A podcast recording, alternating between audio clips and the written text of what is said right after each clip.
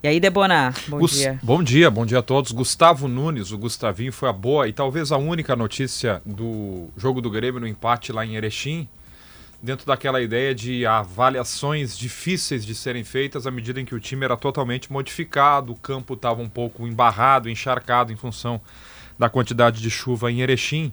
É, mas aí para um time desentrosado, ainda no qual a gente não entende as escolhas, por exemplo, pelo Galdino e principalmente pelo Natan Pescador, o menino de 18 anos foi uma, uma ilha no time do Grêmio ontem. Num momento de carência em que o Soteudo está machucado e o Natan Fernandes temporariamente está fora também por lesão, sim, o Gustavo Nunes, o Gustavinho, surge como uma alternativa. E o que a gente viu ontem no Beira-Rio foi um treino de luxo do Inter, Andressa, que construiu uma vitória muito facilmente sobre o Brasil. Fez 2 a 0 antes do 20, dos 20 do primeiro tempo, 3 a 0 na primeira etapa, tirou o pé no segundo tempo.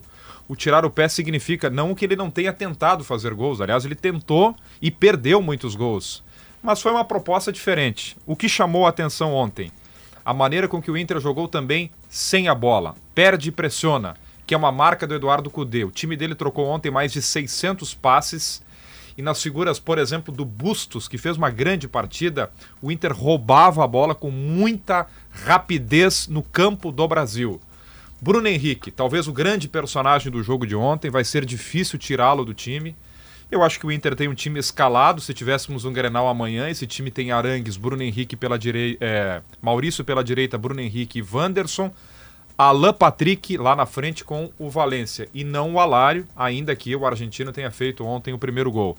Mas essa característica do Inter de trocar muitos passes e de obter a bola do adversário rapidamente são marcas de Eduardo Cudê, Bruno Henrique com uma afirmação, talvez o melhor reforço do Inter, é um reforço embora já estivesse no Beira-Rio. E hoje é uma quinta-feira, Andressa, olha só como a régua está alta, hein, porque o Grêmio dá respostas importantes com relação à janela.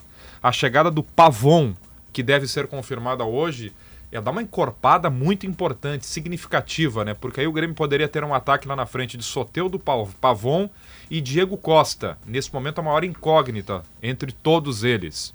E no mesmo dia, o Inter finalmente deverá anunciar o Thiago Maia. Então, é uma quinta-feira que promete grandes anúncios para a dupla Granal. Obrigada, Marcelo Debona, todos os dias falando de esporte aqui no programa.